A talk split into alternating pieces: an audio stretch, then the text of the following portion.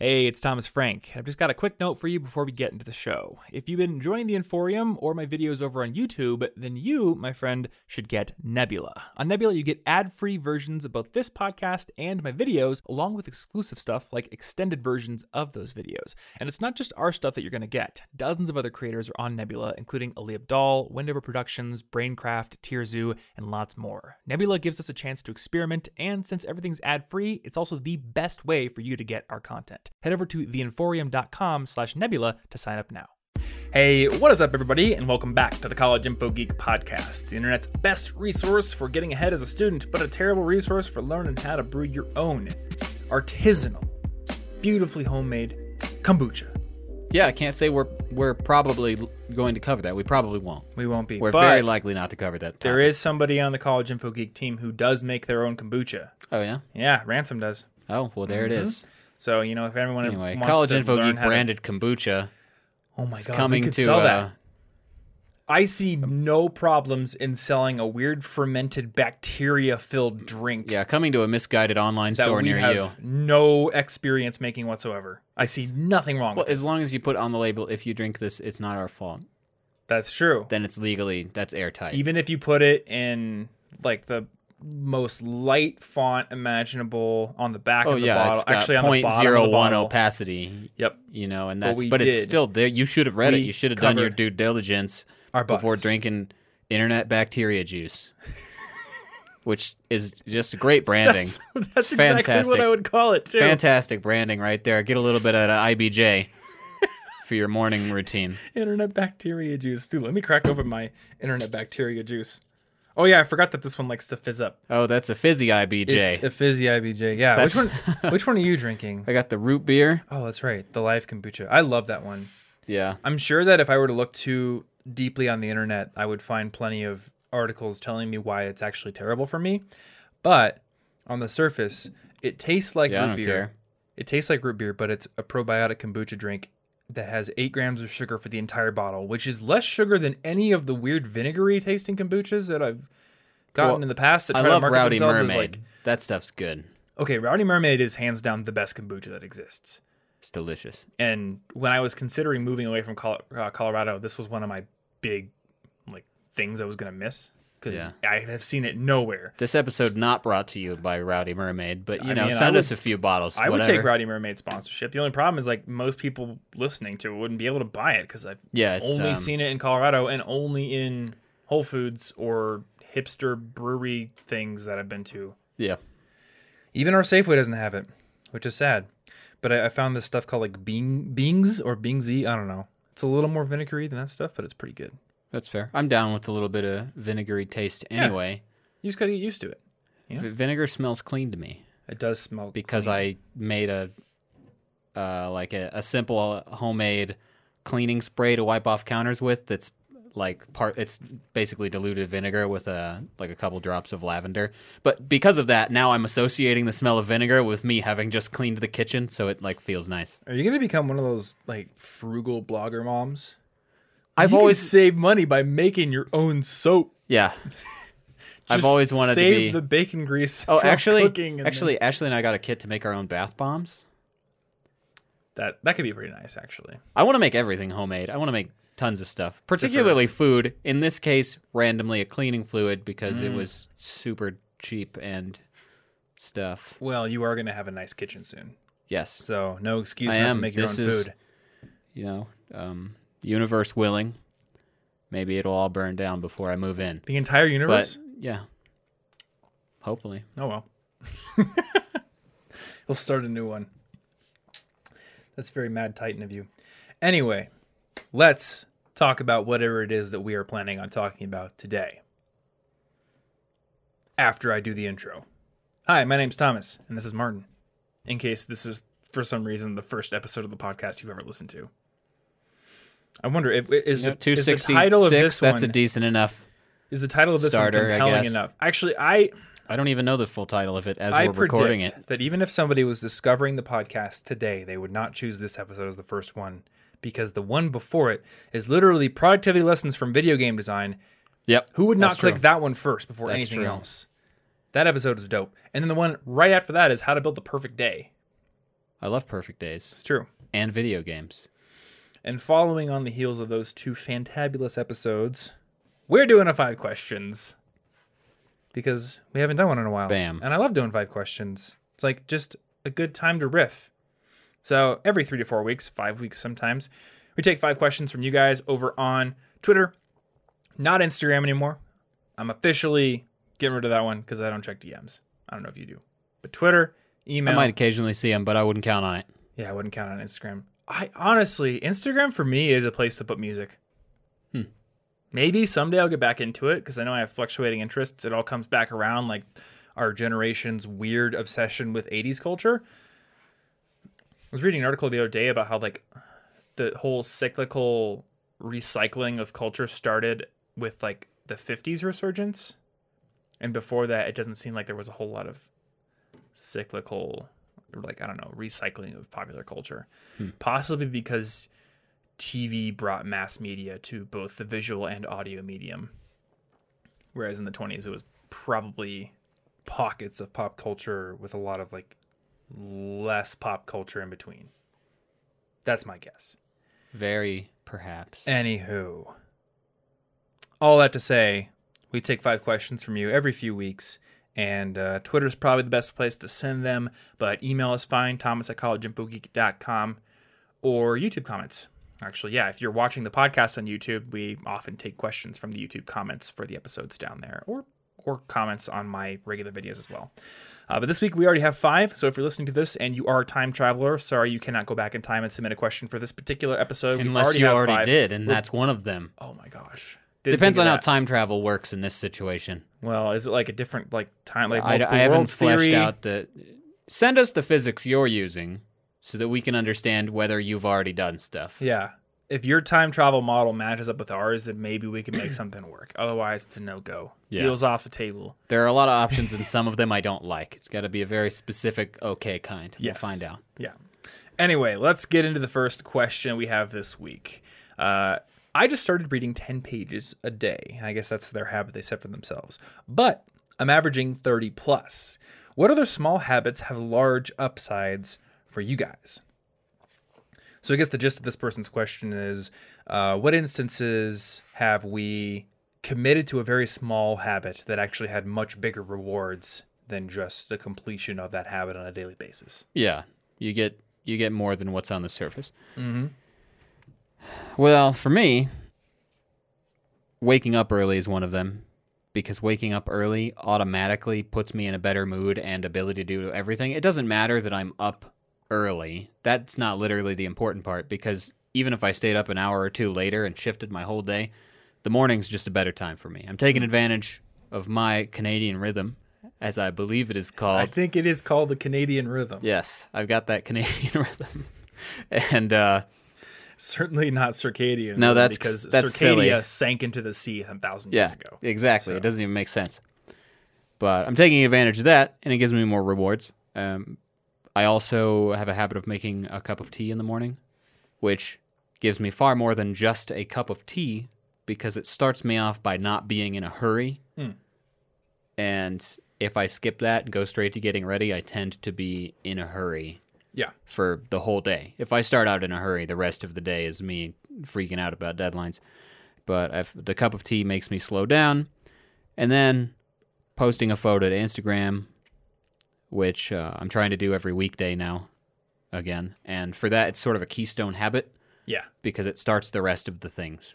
It's one of the big things that gets me out of bed to wake up early, because I'm like, if I post a little later than my normal time, usually my photos don't do as well immediately. Yeah. And the algorithm's all dumb and it messes it up. Like, if I post too late, people, they're on their way to work, or they're at work, or some other stuff's going on. Oh, so you've actually found that your posting time does matter on Instagram. A little bit. At least for the initial push. Okay. You know, because I don't really care if it keeps doing well 3 or 4 days later, because I'm not looking at it anymore. Yeah. Huh. I did not know. Basically, it's all morning stuff for me. Okay. It pays off. So I was trying to think of things that individually started small but then ballooned into something greater, and I guess like the angle you sort of took was habits that set you up for a more successful day for the most part. Yeah, they give me more of a reward than just doing the thing. Yeah. So the big one that comes to mind for me is Fitocracy, which I don't use anymore. But when I was using Fitocracy, I would go out and try to do small challenges. So for anyone who doesn't know what Fitocracy is, and it's Fitocracy, like Fitocracy, it's basically Habitica for fitness. It's got video game-esque challenges into it. When you do a set of curls or bench press, or you go run a mile, you get a certain amount of experience points, you level up, you can do challenges, get badges, all kinds of stuff. There's no bosses to fight, so it's a little less RPG-ish in that aspect, but there's a lot of leveling up. And when I was using it, I would often go out with the intent to get a small challenge done, and then in the middle of the workout be like, well, I'm actually feeling good, I'm going to push to the next one. So I remember going out to get my 5 kilometer and in the same run getting my 10 kilometer. Or, you know, being like, okay, I'm going to go, I want to get like 10 sets of bench press in today because I'm going to get a lot of experience from that. And then I would just get like a great workout in general, not just bench press. Okay. But it was usually like going in with the intent of getting one small thing done. And then when I found myself in the midst of doing it, I was already motivated and hyped up and I just kept going. So really it's just like anything that builds momentum and gets me in the state of mind to keep going. That's a good thing. Can be a bad thing, like too much of a good thing. Because one time, and there's a post about this on College Info Geek, I set out to get, I believe it was a 30-mile bike riding challenge badge. Now, 30 miles with what I set out to get, like with what I set out with was, I think it was like one bottle of water and a banana in my stomach, and that was it. Probably not the most advisable thing. Now, if I'm even going for a 10-mile ride, I bring 2 bottles of water, regardless of what I'm doing. But I was stupid back then. Anyway, 30 miles would have been fine. But I get to a certain point in the ride where I'm 15 miles in, and I'm like, I'm feeling good.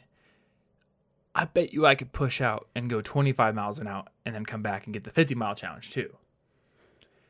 And then about 43, 44 miles on the way back, my body just ran out of energy entirely. And it was getting hot because I'd gone out for much longer than I thought. And it was starting to get past the early morning. And this is real sketchy, but a dude in a white van picked me up on the side of the road. Tom was kidnapped. And he's like, hey, do you need a ride back home? And I'm like, all right, under normal circumstances, this would be very inadvisable, but I think I'm going to die on the side of the road right now. So fortunately, he brought me home. I passed out for 3 hours and recovered. But that was a bad idea. So, yeah, don't try to die by cycling. Bring ample water and money and food when you go on a long bike ride. Yeah. Don't push yourself too far.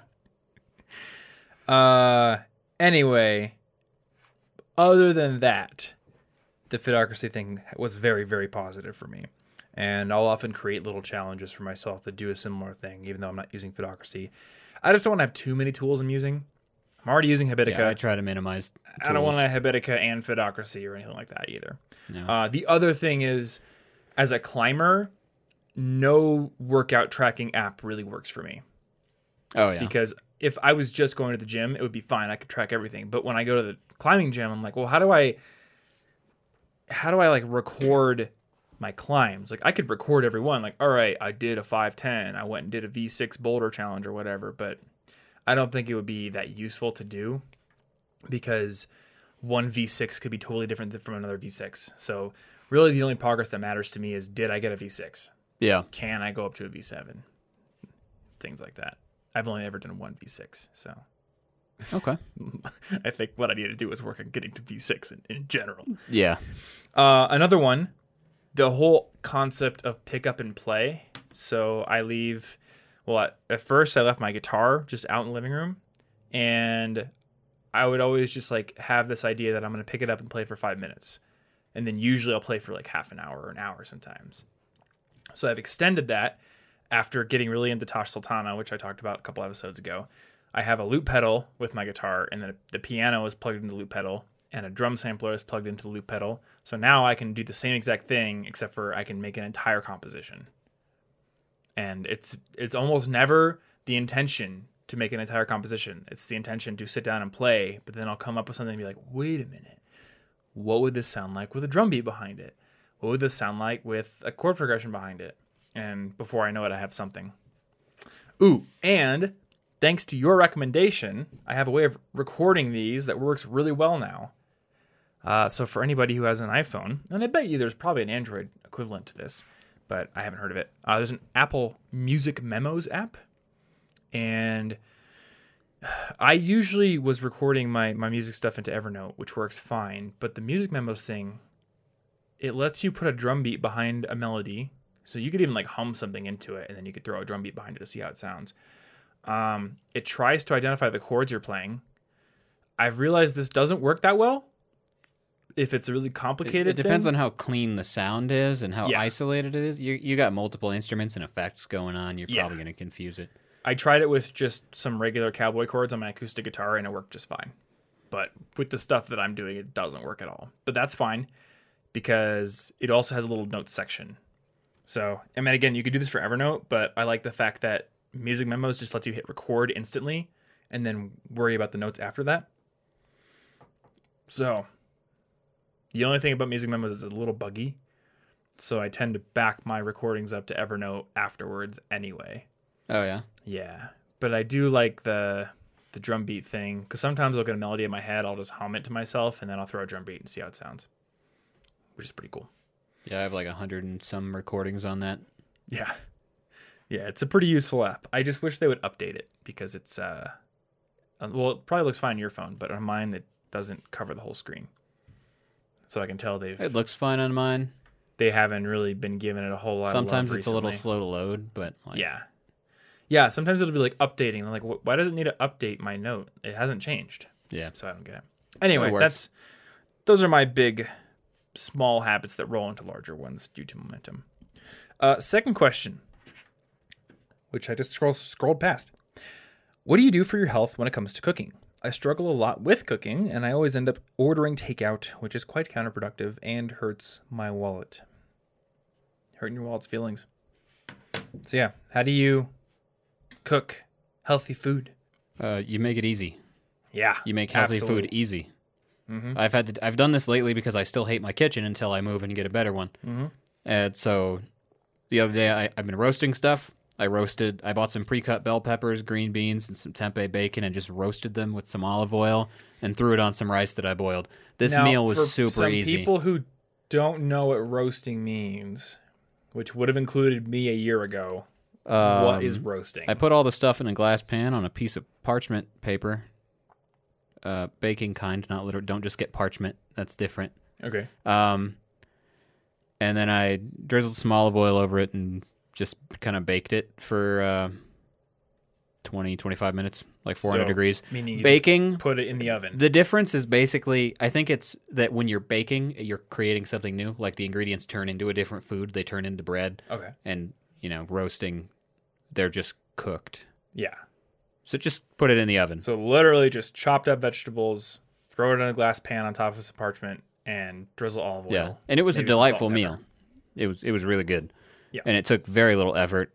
My lunch doesn't even involve cooking because it's just like almonds, kale chips, fruit, hard-boiled eggs with some avocado hummus on rye or sourdough or something. Yeah. Very little effort is put into that because as soon as there's effort, I don't want to. Yeah. My third thing, which is maybe even more important than these two, is that I've had a whiteboard in my fridge for a while. I used to use for recipes and stuff. But now I just have my meal plans listed out on it because I usually, when I go to the store and buy groceries, I've got, okay, I'm going to get breakfast stuff, lunch stuff, dinner stuff. I'll put it all home. And then tomorrow I'll be busy during lunch and I'll forget that I have food or what I was going to eat. Yeah. And I'll be like, oh, there's probably nothing. And then I'll just go get food anyway. But now I can be like, oh, wait. That's the lunch I was going to eat. And I do have all these ingredients. Yeah. So I won't forget about them and then neglect them and then let the produce go bad. Always, which I used to have a problem with. Yeah. The big thing for me also is just ease. Have hard-boiled eggs around, have almonds, have always a bag of carrots in the fridge. The other thing for me is a smoothie is always a go-to. Oh, yeah. Because I know I got a bag of frozen spinach in the freezer. I got several bags full of frozen fruit. I've got protein powder, got chia seeds, whatever I want. Throw it in there. I'm good to go. The big thing for me is I keep the bags full. So they are gallon Ziploc plastic bags for each ingredient. And when it gets low, I go buy another one and I fill it back up. Okay. Because running out of an ingredient, even one ingredient sometimes can be like, oh, I don't want to make the smoothie because it won't have the recipe's ruined. I don't have any spinach. It's going to be a terrible smoothie. Don't want it. You can't even taste, like, if you don't like vegetables or something, you can't even really taste spinach in a smoothie. You seriously can't. You could also, sometimes I like to de-stem the spinach or arugula or whatever, then chop it up real fine. It's more or less like a spice at that point and is barely noticeable. Oh, that's true. That does seem like a high-effort way to do spinach. Yeah, that's just a high-effort vegetable hack. Look, if you don't like the taste of spinach, I would say that it's likely eat a bunch of you haven't tasted spinach made correctly. I think that's true of lots of food. You put some spinach in a pan with some chopped up fresh garlic, some salt and pepper, and some olive oil and butter. You saute that up. It's going to be delicious. Yeah, I think there's a lot of food like that. Like tofu is just, if you don't make it right, it's a terrible food. Dude, I used to think that tofu was gross. Same with, like, almost every vegetable I can think of, because if I'm just growing up eating microwaved or canned stuff, and I'm like, this is gross, I don't like it, but then I can cook it now and it's good. You know what? So I told Anne the other day, and she might hear this on the podcast, I'm not sure, that I don't like baked beans. But you know what? It may be another instance where I've just never had baked beans made correctly. And that's because literally every time there's baked beans, it's just people buying bushes in the can. Yeah. And maybe heating them up on the stove a little bit. I'm just like, it's not that good. But who knows? Maybe if you took real good quality beans and you made a nice gravy or sauce, maybe I'd like them. I'm not sure. But yeah, I think with very few exceptions, most people who don't like certain foods just haven't had those foods made correctly. And it happens, you know, a lot of people just don't know how to make food the right way, or they don't feel like it, or they don't have time. So they go and buy a bag of frozen Brussels sprouts and put some salt on it, and that's it. Don't disrespect the Brussels. My mom used to do that sometimes. And boy, we thought Brussels sprouts were like literal garbage food when I was a kid. But no, it just turns out they're incredibly bitter unless you make them correctly. And you roast them and put them in a lemon miso. And then they're probably the most delicious vegetable. Except for, what's the most delicious vegetable for you? Do you have one in mind? Roasted cauliflower. I take mine back. You're right. I take mine back. You can do so many things with cauliflower. Roasted cauliflower with like any sauce on it becomes my favorite. Yep, I would agree. The texture is beautiful, other than I don't really like the stalks. I like the other parts. Yeah. The head part. Tree-looking part. Same with roasted broccoli. Like, the stalks are okay, but the head part, if it's roasted with, you know, olive oil or something, it's delicious. Yeah, and there are so many pockets for sauce and stuff to go in. Mm-hmm. Perfect vehicle. I would eat roasted and breaded cauliflower, like the chicken cauliflower stuff at that vegan restaurant. Yeah. I would eat that over fried chicken every single time. Every time. If you were like, you can never eat fried chicken again. But you can have this. I would say yes. All right. No, it's not a big deal. Yeah, that had gristle. This is perfect every time. Yeah, there's never a surprise. My second one is probably artichoke, if it's done really well. And I don't think I've even had artichoke, honestly. I've only had it a couple of times, but I did it once. It was like a artichoke dish at a restaurant. Oh, I can't remember the name. It was like some French place in New York City, and it was absolutely delicious. And then something that I make quite often is just sautéed asparagus and shallots, which if you haven't had shallots before, they're like onions but better. So sautéed asparagus and shallots with fresh chopped garlic, salt, pepper, olive oil, butter. And if you happen to be, you know, throwing bacon in it like I do, also the bacon grease from when you cook the bacon. But if you don't eat bacon, it's still absolutely delicious. Yeah. So I guess the moral is make cooking easy or make it fun. Yeah. You know, I love cooking, and that makes me want to do it more when I have a good kitchen. But now I don't like it in my current kitchen, so it needs to be easy. A couple more ideas. Bulk cook. Oh, yeah, so bulk cooking. I never do that. Make big old casseroles or big soups on a Sunday or one weeknight evening, and you have meals for days. It's a good idea. I'm just not organized enough. Well, when you get organized, organization's everything, man. In the new kitchen. We have an entire article on bulk cooking. I think it's a meal prep article. So for our show notes guy, look up meal prep on the website, not bulk cook. but we'll have that in the show notes. And then one other idea is to journal your food. So one thing they mentioned in The Power of Habit is people who journaled what they ate started eating better. Because how specific were they? Recording. Did they have to be like 32.6 grams of broccoli stalks? I don't know. Or brock stalks. I started journaling my food yesterday as an experiment. Okay. And I'm just writing what I ate.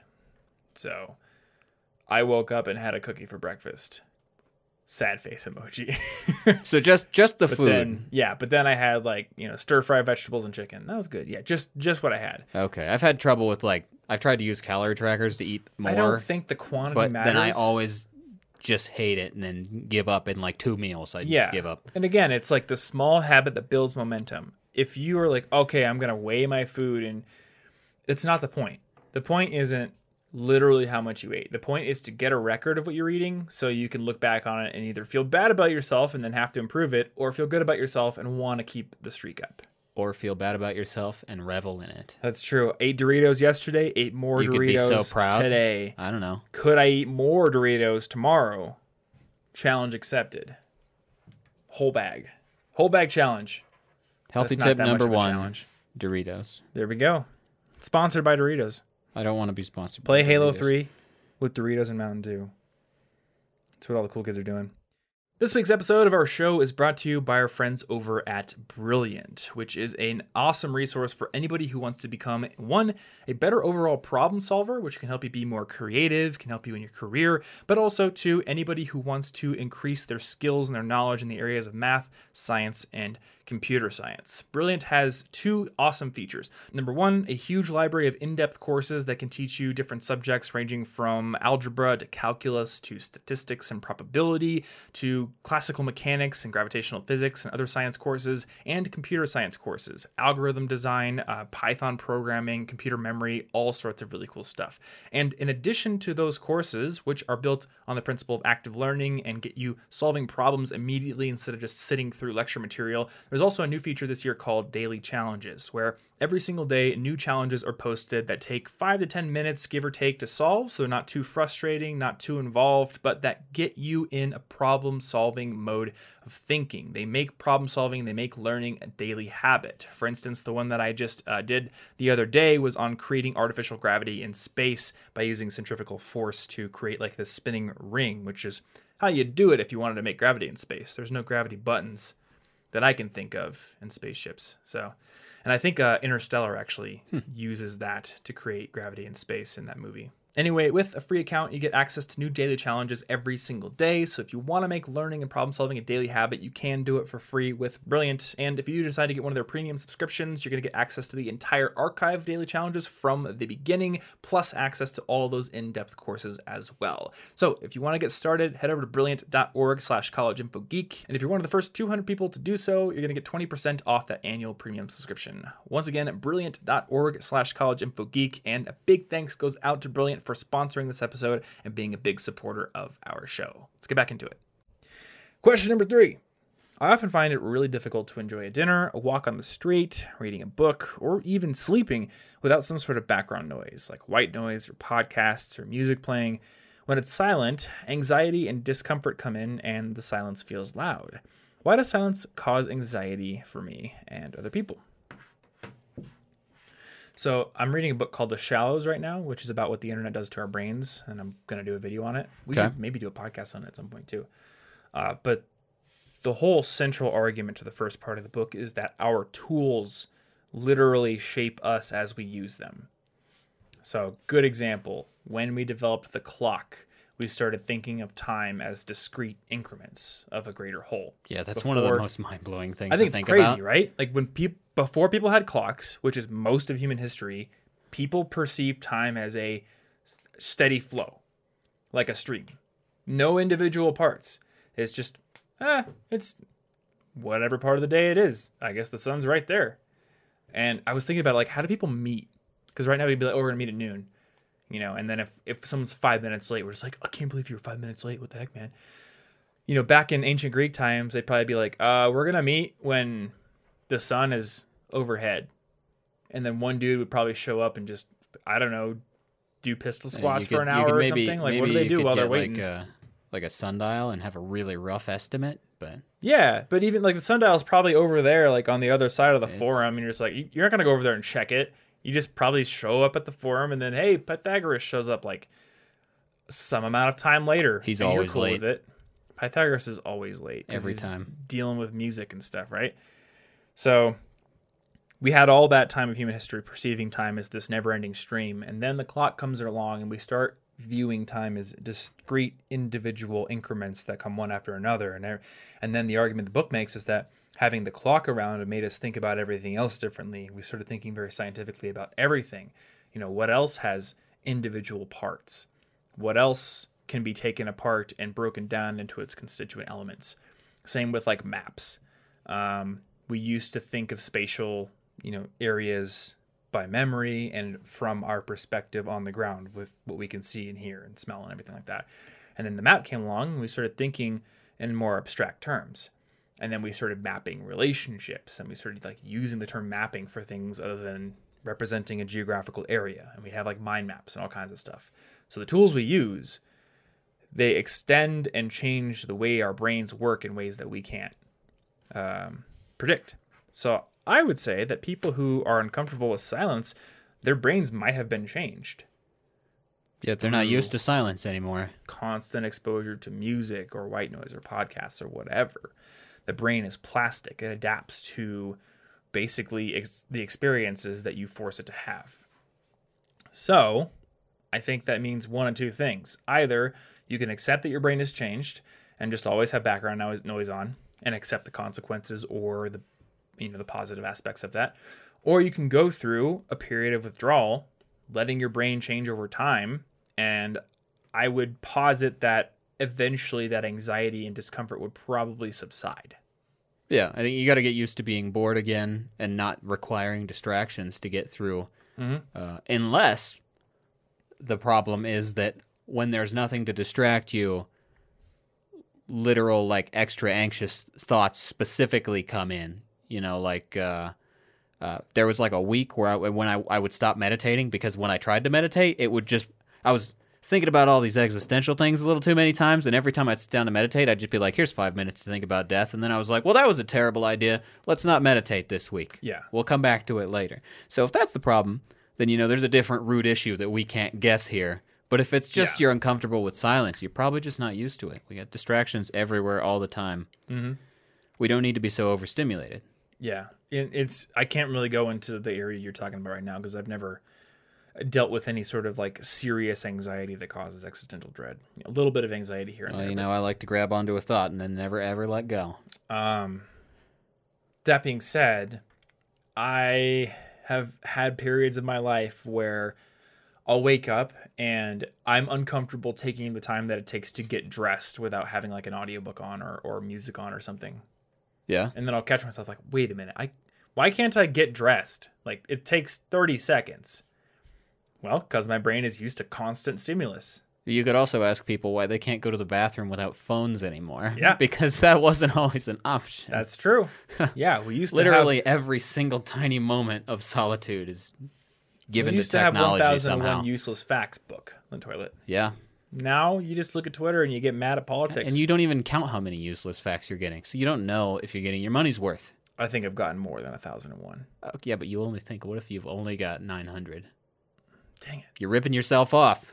I've been paying for internet service this entire time. I could have gotten that book for like $10. Yeah. You need more useless facts. I think I need to reevaluate my life and my financial decisions. So anyway, I think that's the rub. You know, you either got to get used to it and you have to subject yourself to silence, just like you have to subject yourself to boredom, or you accept that this is the way your brain works now. And who can say that, you know, one mode of thinking is better or worse than another? I have some preliminary thoughts on it. You know, I would say that the experience of being uncomfortable getting dressed in silence and spending 30 seconds without an auditory stimulus is probably a bad thing. It does seem like that would probably end up being a negative influence. Yeah. And I think that is going to seep into my work as well. You know, if I can't sit and write without going over to check the internet every 3 minutes, 4 minutes, like that's terrible because you can't do really good deep work in 3 minutes. and you can't do it if you're constantly interrupting yourself every 3 minutes.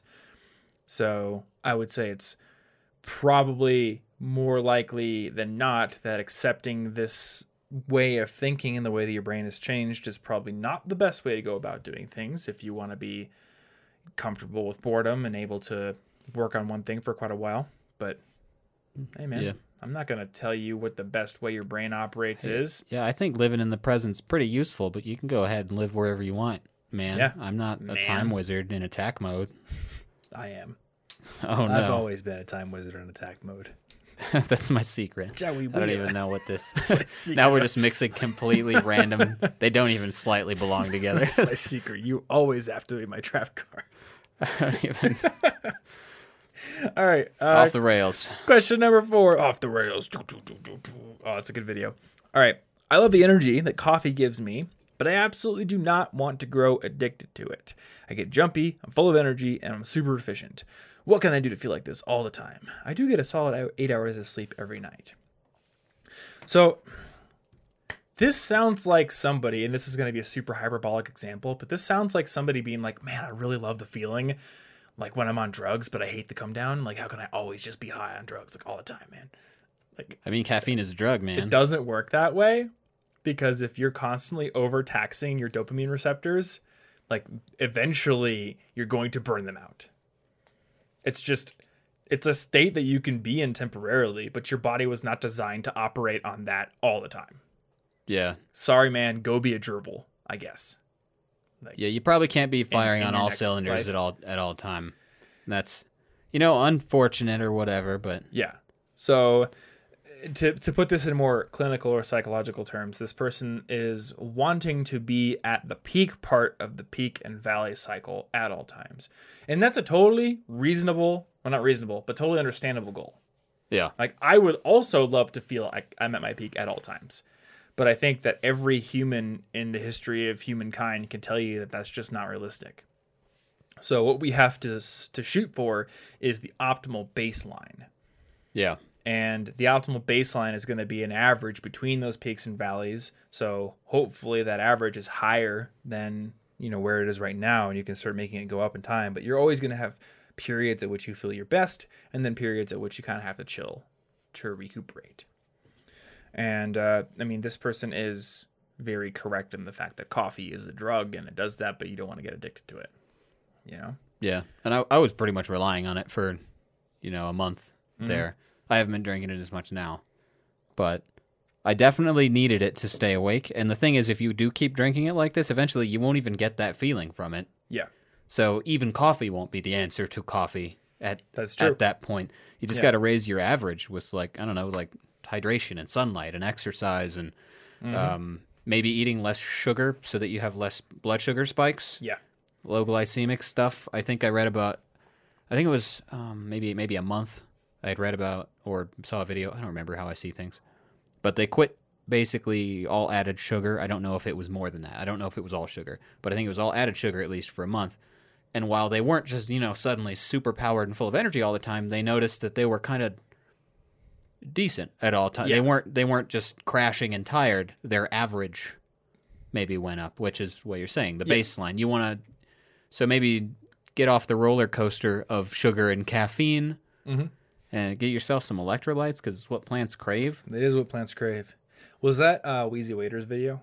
I don't know. Was it like, we quit sugar for a month, and it was like one dude and his wife on the thumbnail, and that sounds like right. 9 million views. That sounds right. Yep, that was Wheezy's video. That sounds right. We'll put that in the show notes. Yeah, boy, the that's a trope that works well on YouTube right now. Is, I did this for 30 days. Here's what happened. It's people are experimenting on themselves. I'm gonna exploit that. I'm gonna break my fingers every day for 30 days, and I'm gonna tell you what happens at the end of this experiment. I walked around on my hands for 30 days. Here's what happened. Yeah. Well, I'm curious. Why did you do this? You know, it's a great video. Because I thought it would get views. Drink green tea. Also, there you go. It's got a little bit of caffeine, but not a ton. It won't get you addicted to it. But monks did use this to keep themselves more alert during meditation, so they wouldn't just fall asleep. Which you can't reach nirvana sleeping. They needed to be slightly alert, and it's tough when you're literally sitting there and doing nothing. So the green tea kept them awake. And you know what? This is not a reason to ditch coffee. Like, coffee's not some evil drink that should be avoided at all costs. I love coffee. But also, when I wake up in the morning, I don't instantly think, I need coffee otherwise.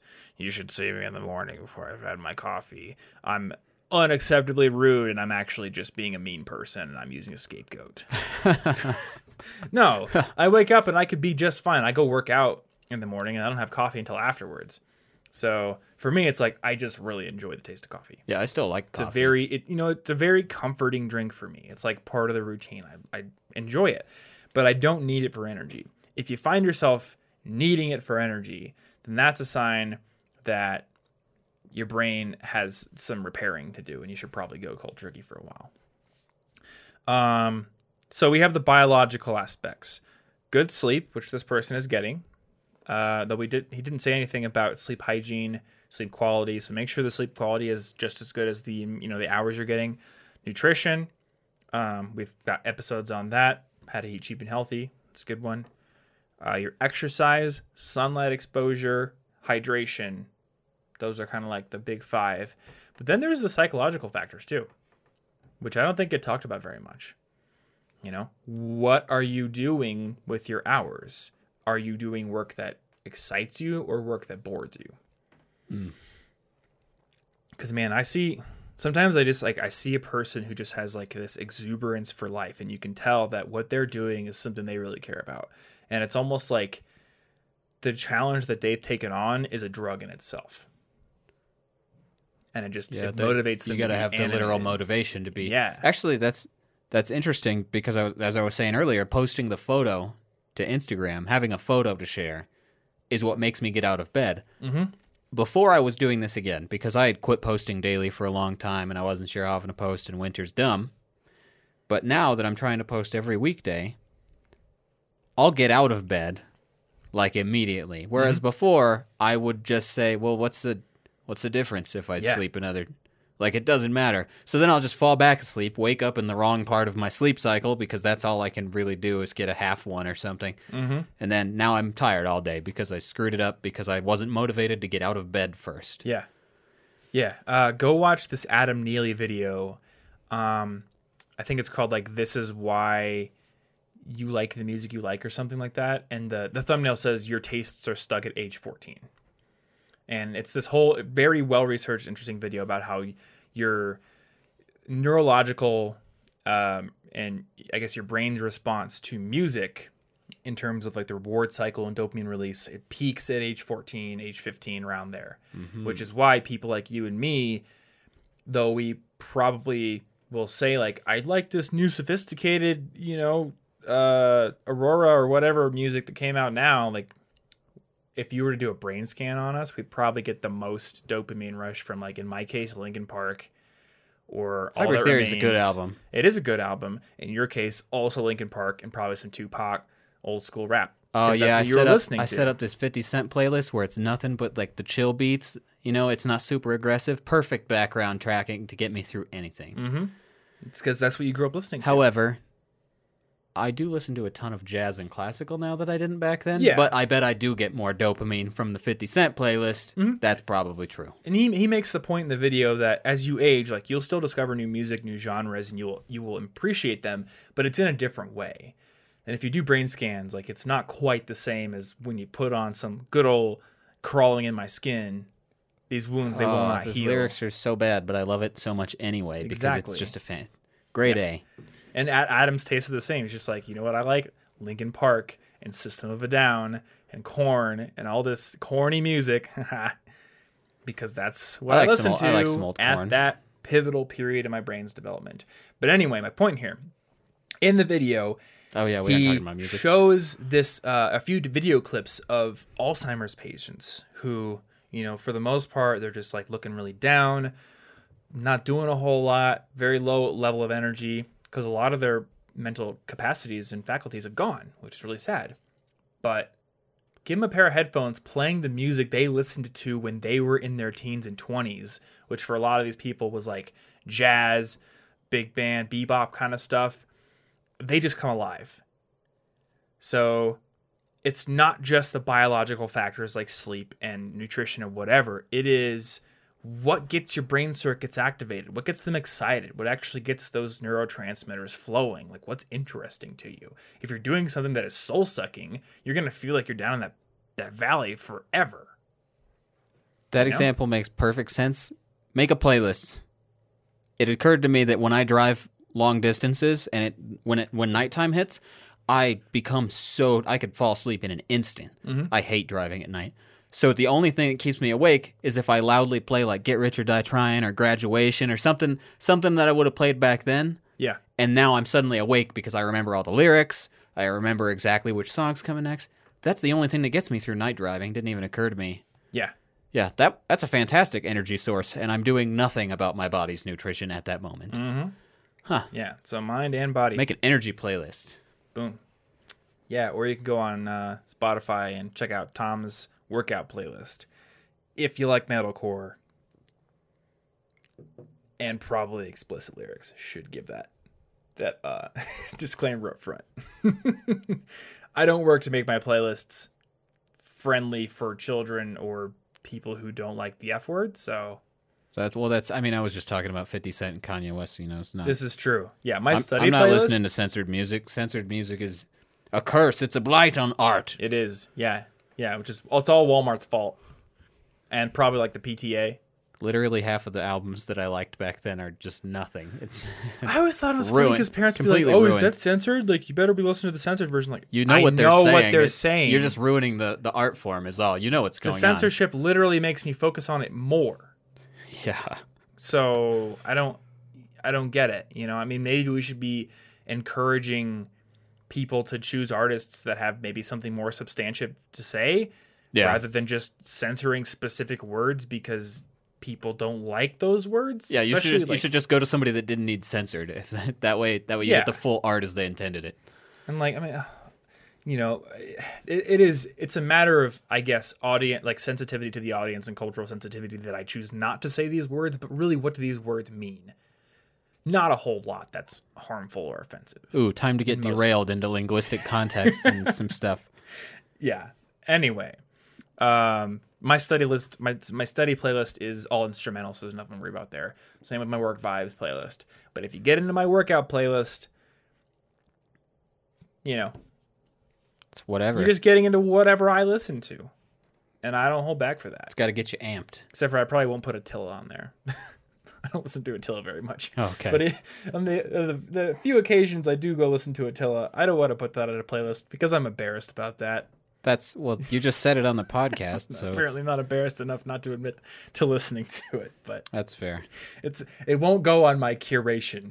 I'll put it that way. I listen to tons of stuff that doesn't make me look cool. That's true. Yeah. Anyway, let's go to the last question here.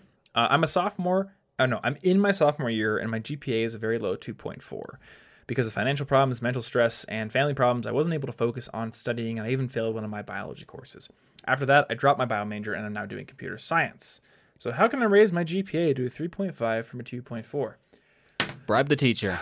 We could get into math here. I wasn't going to go with bribe the teacher. You put my brain on this. It's the fastest answer. Your fault. The fastest answer is to be computer science major. You hack your grades. That's a good point. And then you hack yourself back in time to unhack them because the police are coming for you now, or at least the Academic Standards Board. They will just hack everyone's grades. That's true. If you hack, it'll be harder. Everybody has the motive now. Yeah, it's like what movie is that from? I can't remember what movie it's from, but somebody comes in and they take their test wearing a hoodie and sunglasses, and the teacher's like, "Pencils down," and he keeps working, and the teacher's like, "I'm gonna fail you because you didn't stop." And he comes up and he's just like, "Do you even know who I am?" The teacher's like, "No." And he shoves his paper in the middle of the stack. Why am I familiar with this? Because I don't think I've seen any movie where it happens or any. I have no idea why I know it. But yeah, I've heard this story. Somebody will put it in. Hack everyone's grades. Yeah. First of all, lots of people will thank you. As long as they don't then decide everybody fails, and just all the students get detention. But no, they probably won't do forensics. That. No, don't hack your grades. No, don't do that. You got to work. Okay. So, let's break down this question here. There's financial problems, mental stress, family problems.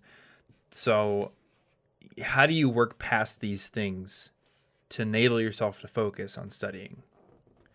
The one thing that I can mention here is that without getting too into it, my family went through problems when I was in college, but I was kind of removed from it because I was in college, and that meant that I didn't have to deal with the stress as much.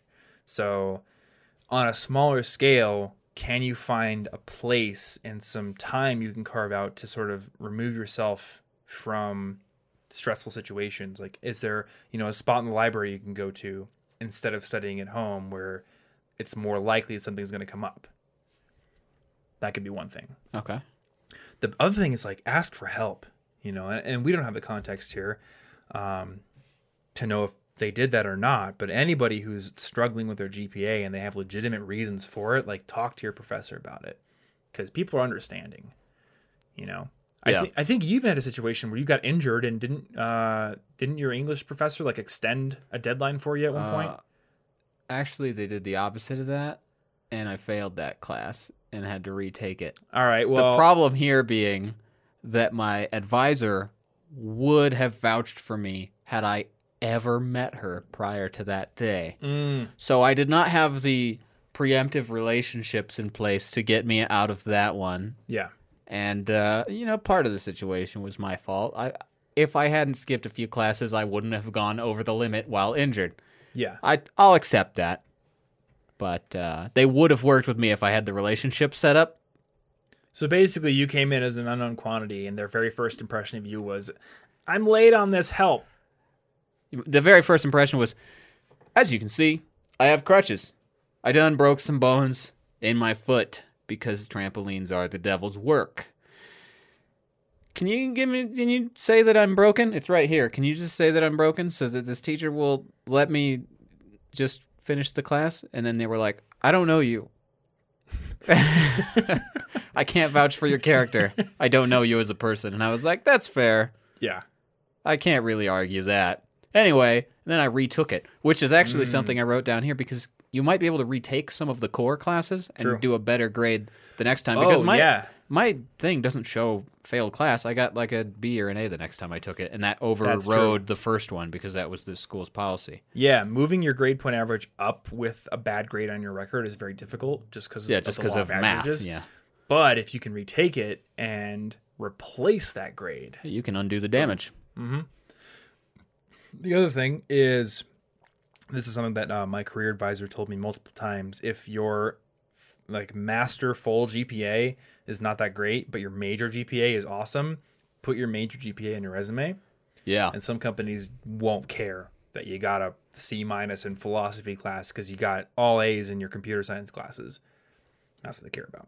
Yeah, and even if they ask you about it, you know, they're like, don't hide it. Just be like, yeah, my full GPA is not great because the first couple of years I was going through some stuff, but then I found my way through it. I worked really hard, and I came back out on top. And that kind of capacity for growth is a great sign for any company, because they're like, this kid's going to get through the struggles. Yep.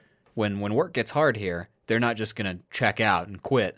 Yeah. They're going to be able to push through something. That's even more of a good sign than if they had just had good grades the whole time to begin with, because then we wouldn't know if they knew how to grow. Yeah, we want to see improvement. Big thing for me, though, is use the resources you have available to you. People want to help, but I think you gotta cultivate those relationships as soon as you can. And this person going into computer science now gives them an opportunity now to meet their professors, meet their advisors, get those relationships off the ground. So that way, if there are struggles down the road, they can go back and those people will know them. Yeah. Yeah. 'Cause like, my advisor would have helped me out if they could have vouched for my character, but they didn't know me, so they couldn't. If your teachers know you and they're like, you've been working hard all semester, this week something happened, yeah, I'll give you an extra deadline. You get an extension. But they're not going to do it if you're just a stranger acting for favors. Yeah, exactly. Yeah. So those are the 5 questions. I know we mentioned quite a few different resources, so if you want to find the show notes for this episode, you can go over to cigpodcast.com/266.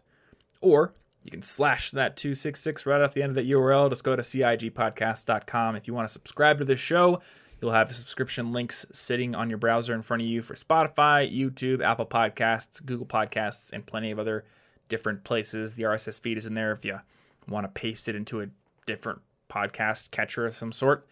And if you want to support this show, a great way to do it is to go write us a review and give us a 5-star rating on Apple Podcasts or iTunes. or give us whatever kind of rating you want, but hopefully it's 5. You know, we've been working pretty hard. I think we're at least like 4 stars, probably. Maybe 3, I don't know. Yeah. Don't hurt our GPA. You didn't hype up and I said 5 stars. Now I'm worried. I don't know. Who knows? What if we're only a 4.9? What if that's all we're really worth? Dude, if my book had a 4.9 on Goodreads, like that'd be amazing. Like, I'm pretty happy with what it is now, but that'd be incredible. Yeah. I don't think a 4.9 is possible for a book of any significant popularity. I've noticed if it's above like a 3, it's probably good. People just like to hate things. So, and there are some books that aren't even out yet, and you'll have somebody review it, give it 1 star, and say, I hate this author. And then it's like, what is that even? The book's not out. You haven't read this. Yeah, I mean, if you get even one one-star rating, that drags things down. Yeah. You know, it's not going to like, if there's a ton of 5-star ratings, it's not going to. It's incredibly hard for the rating to be that high. Yeah. Let's see. What's my book on Amazon? Looks like 4.5. Wow. Which is pretty good. Wow, Tom's just 4.5 over here. 4.7. Oh, okay. That's pretty decent. But I think the reason it has a good rating is, we built a lot of goodwill from it being free. And then I asked for reviews from the people who read it for free. That's true. So it's not just like, you know, just people who discovered it organically are going and reviewing it. I think that's happening too, but there's a lot of like people who got it for free and then I asked and they went and did it. But you're really not selling it right now. This book is a 4.7. Go get it. Look, it's free. We've already established that we're not like the best salesman in the world because if we were, we'd feel bad about ourselves. Because we're honest salesmen. Yeah, we sell t-shirts. That's the trick is that we're not just as comfy as any other t-shirt. We don't try to trick you, and that makes us poor salesmen. But hopefully, it makes us worth a 5-star on this podcast review.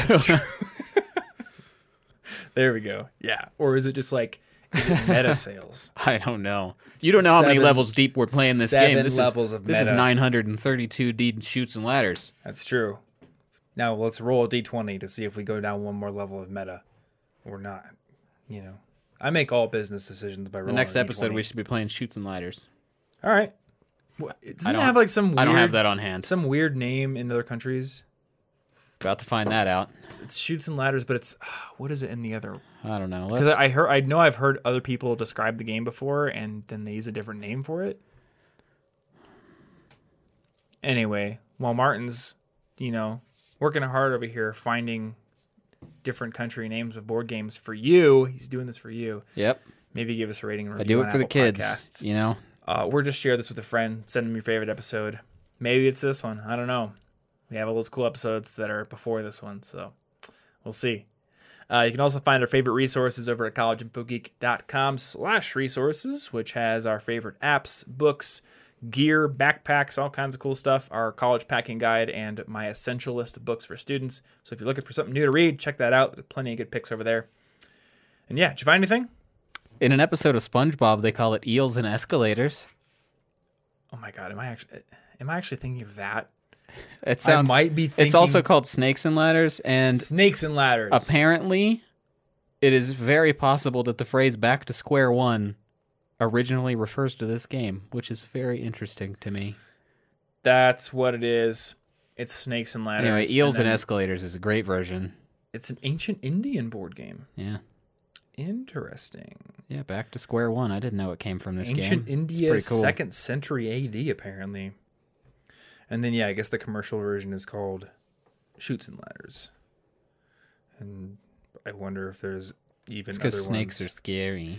Milton Bradley made it in 1943. This podcast is now just about the history of a specific board game. So, yeah, like you're totally fine. Oh, any version of Snakes and Ladders can be represented exactly as an absorbing Markov chain. Let's talk about the ramifications of that. I love Markov chains. What does that do to the meta? What does that do to the meta? What does it do? Well, the meta's been kind of locked in for about 2,000 years. It's a tough game to break into these days. I think they need to patch it. It's tough to get in there. What about, ladders and more ladders? Yeah, maybe. Only going up. That's what Team Dog does. That's true. Anyway, what is that game called? Fortune Street. Oh, that's a great game. That was a good game. Good Fantastic game if you want to be very angry at your friends. Anyway, thanks you guys for listening to us. Thanks for hanging out, and we'll see you in next week's episode. Stay cute.